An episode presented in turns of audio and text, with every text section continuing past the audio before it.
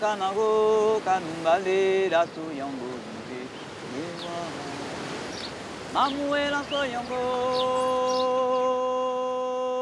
J'ai commencé à écrire mes premiers textes, j'étais au collège, j'avais onze ans, et puis dans mon quartier il y avait plein de musiciens et euh, au bas de l'immeuble on se retrouvait souvent le soir et c'est comme ça que j'ai appris de la guitare, c'est comme ça que j'ai commencé à chanter, à chanter. Et... ce que je dis souvent, je chante depuis dans le ventre de ma mère.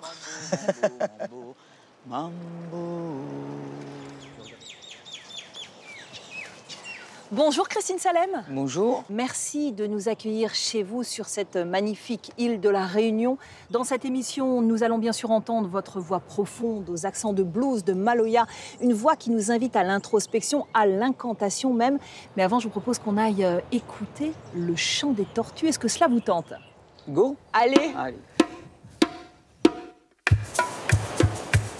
C'est à la fois un musée, un aquarium, un centre de soins dédié aux tortues de mer, entièrement ouvert sur l'océan, avec une vue imprenable sur la baie de Saint-Leu, à l'ouest de l'île. À Kélonia, l'enjeu, c'est de préserver une espèce menacée par l'homme et de sensibiliser le public aux grandes causes environnementales.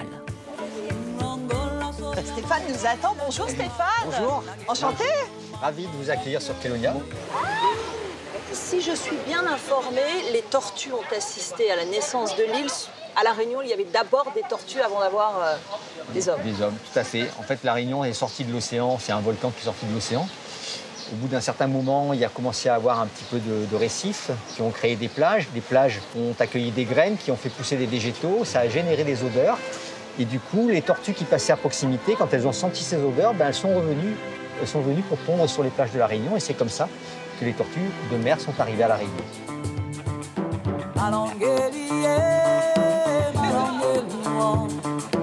Là, on rejoint l'espace scientifique de Kélonia.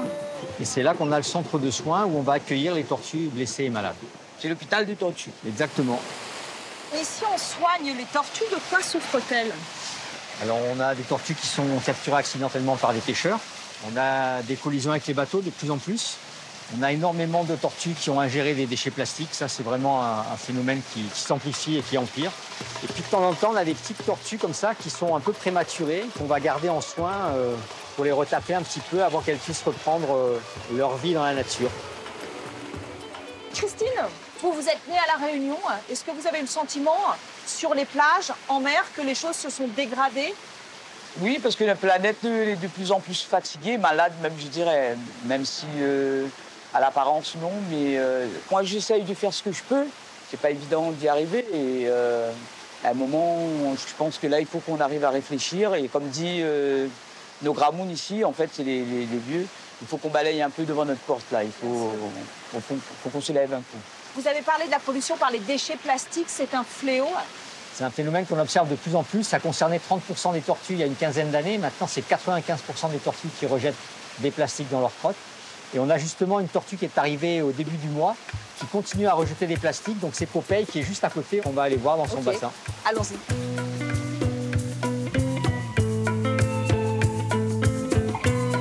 Voilà les plastiques qu'on a récupérés jusqu'à aujourd'hui. Et encore, ce matin, ben on s'aperçoit que Popeye continue à, à, à recracher des, des plastiques et ça, ça va durer pendant, pendant plusieurs jours.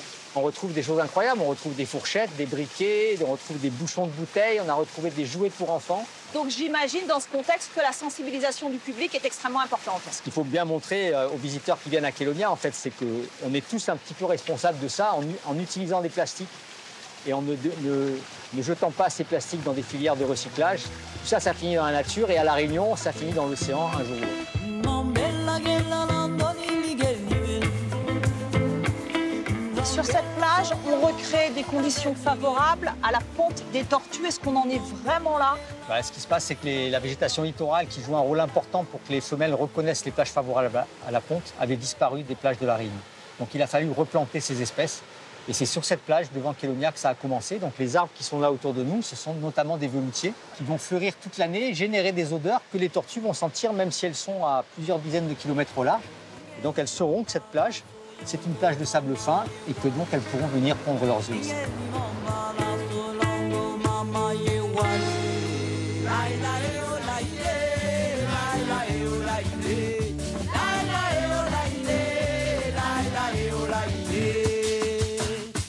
Christine, vous êtes l'une des grandes voix de La Réunion, une voix qui nous élève, qui nous oblige à regarder vers le ciel, aux accents de blues de Maloya, la musique traditionnelle de l'île. Elle a été interdite jusqu'en mille neuf cent quatre-vingt-un, jouée de manière clandestine. Rappelez-nous pourquoi.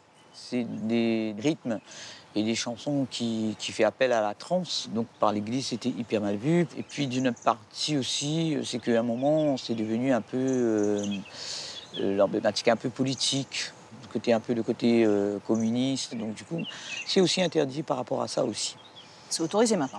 Maintenant, oui, maintenant, ben, j'espère. Hein, ouais. Liberté d'expression, c'est quand même quelque chose. Mais à l'époque, on vous interdisait de chanter? Oui, à l'époque, ouais, ouais. euh, quand il y avait des gens qui jouaient du maloya dans la rue, il y avait les, la police qui arrivait, qui embarquait les instruments, ils les brûlaient même, et euh, ils mettaient les gens en prison.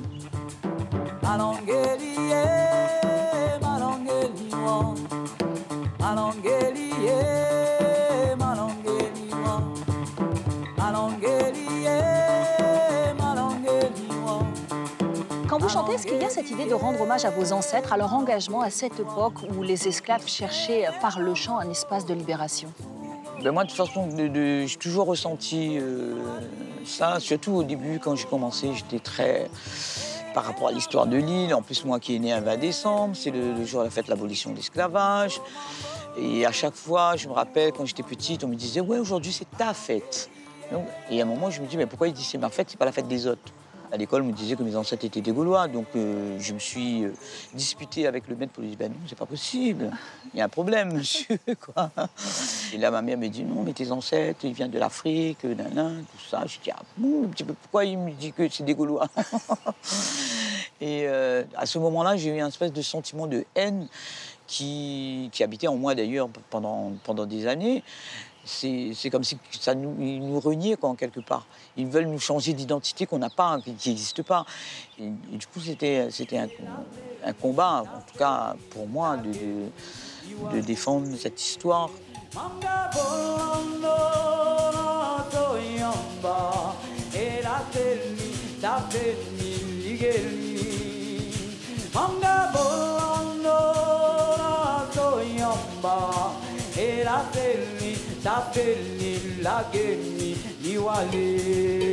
Est-ce que le maloya, c'est un peu comme le blues? C'est une musique qui soigne les bleus à l'âme ou pas du tout? Moi, j'ai envie de dire que toutes les musiques soignent. Mais le, le maloya et le blues, c'est que c'est, ça a été chanté par des esclaves. C'est une façon à, aux esclaves de l'époque de, de s'exprimer quelque part aussi. Le maloya a été interdit, oui, mais euh, le blues, eux, ils ont encore plus souffert. Enfin, pour moi, il y, y a aussi une grande, énorme souffrance, euh, même, même parfois pire que nous. Le maloya s'est transmis de génération en génération. Vous, vous avez débuté votre apprentissage toute petite en bas de chez vous, dans le quartier des Camélias, à Saint-Denis. Est-ce que vous avez dû jouer un peu des coudes pour vous imposer dans, dans un milieu qui était quand même très masculin? Ah oui. Ben moi, j'étais très longtemps garçon manqué parce que tout simplement, les, euh, quand le, voilà, le fait d'être une fille, euh, et fille est égale faible. Par exemple, à la maison, c'était euh, les filles qui faisaient le ménage, on n'était que deux sœurs, et les garçons, ils faisaient rien. Et moi, je disais à ma mère, il fait rien, je fais rien, je m'assois. Ouais. Donc, c'est comme ça. Et, euh, et la rue, pareil. Et le fait, au moment où je m'habillais comme un, comme un garçon, bah, tout le monde te respecte, en fait. En musique, vous vous indignez souvent, vous vous insurgez. Dans votre dernier album qui s'intitule « Merci », il y a notamment ce titre « Tiens beau contre les violences faites aux femmes ». C'est un combat important pour vous? Aujourd'hui, je pense que c'est devenu. Ouais, ouais. euh, En fait, l'anecdote de comment j'ai écrit cette chanson-là, c'est que je venais de tourner, je rentrais à La Réunion et euh, pendant une semaine, il y avait au moins trois faits divers. Il y a une histoire où, en fait, euh, la mère était morte et l'enfant, il y avait un enfant de deux ans ou dix-huit mois qui est resté toute la nuit dans le bain de sang de sa mère.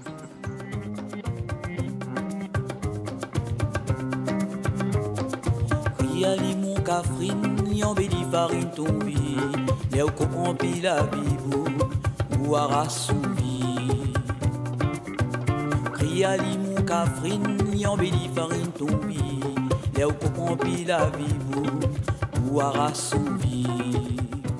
suis curieuse de savoir comment vous composez, où est-ce que vous allez puiser, chercher l'inspiration, avec quel instrument peut-être aussi.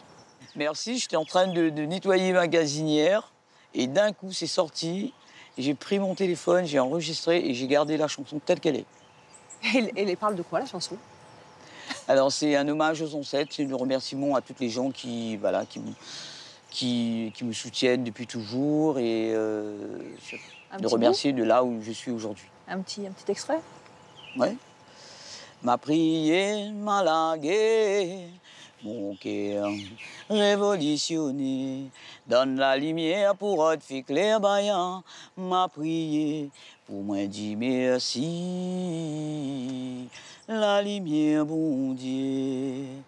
Mmh, Maloya, ou même pour guette à moi. À présent, nous allons faire escale sur la côte sauvage du sud de l'île, dans un cabaret qui fait résonner le Maloya comme nulle part ailleurs. Le Zinzin abrite une perle rare, Maya Kamati. Elle a régénéré la musique des descendants d'esclaves en y injectant de l'électrobeat et le résultat est envoûtant. Fais pas un mauvais pitié, mais connais où gagne à trouver, me tromper devant tout et trace mon chemin avancé. Maya, nous sommes au Zinzin et je suis ravie parce que depuis que nous avons atterri, tout le monde nous parle de cet endroit. C'est quoi exactement le Zinzin? Le Zinzin, c'est euh, le Q G de la famille Pugna, un restaurant qui appartenait à ma grand-mère et, euh, et dont on s'est un peu emparé avec la famille euh, pour en faire un lieu euh, alternatif, culturel, euh, un restaurant aussi. Et euh, il se passe plein de choses, de la danse, de la musique, de la poésie, de... voilà, tout plein de choses. Allez, prêtez-moi vos fusils, voilà l'oiseau prêt à voler.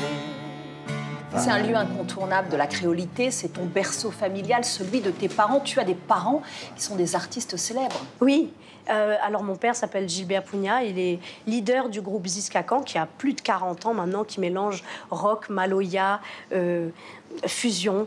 Euh, et ma mère, Annie Grondin, est conteuse. Elle travaille sur du collectage et l'écriture de, euh, des contes et de transmission de l'oralité euh, des contes de la zone océan Indien, Madagascar, Maurice, Mozambique et bien évidemment La Réunion.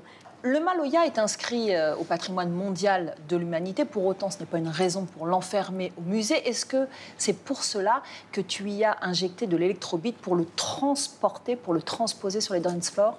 Moi, c'est ce, que, c'est ce qui me plaît dans le challenge de la musique, c'est vraiment de sortir de ma zone de confort en permanence et d'essayer de, de nouvelles choses. Après, je, je pense que la singularité... Euh, Elle vient de La Réunion, elle vient des rythmes de La Réunion, elle vient donc du Maloya, mais aussi du Séga euh, et des instruments traditionnels qu'on utilise.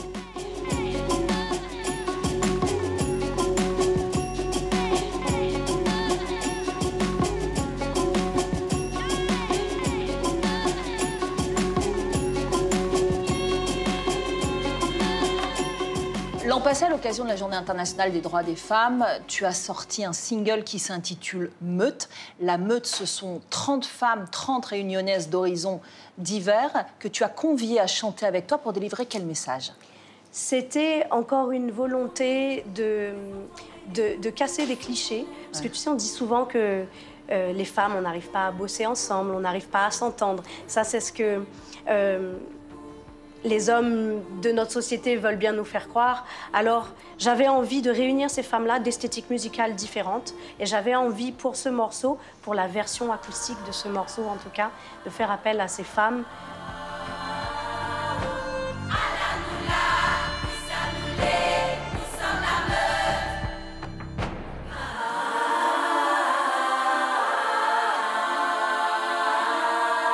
Bon, on l'aura compris, tu es une exploratrice de la musique.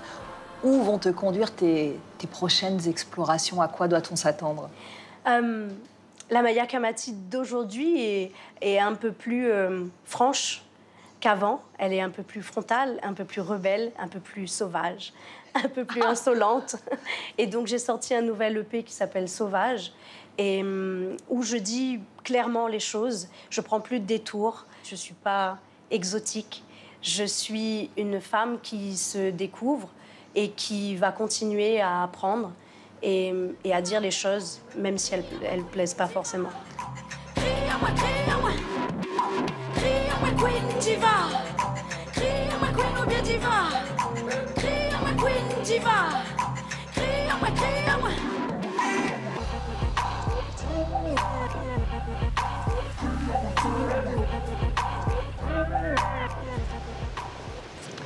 Merci beaucoup, Maya. Merci beaucoup. C'est la fin de cette émission.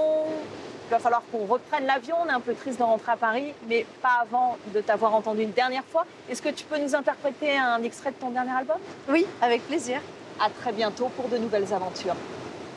Cartel, sirop, le mot. Cartel, bonhomme, là-haut.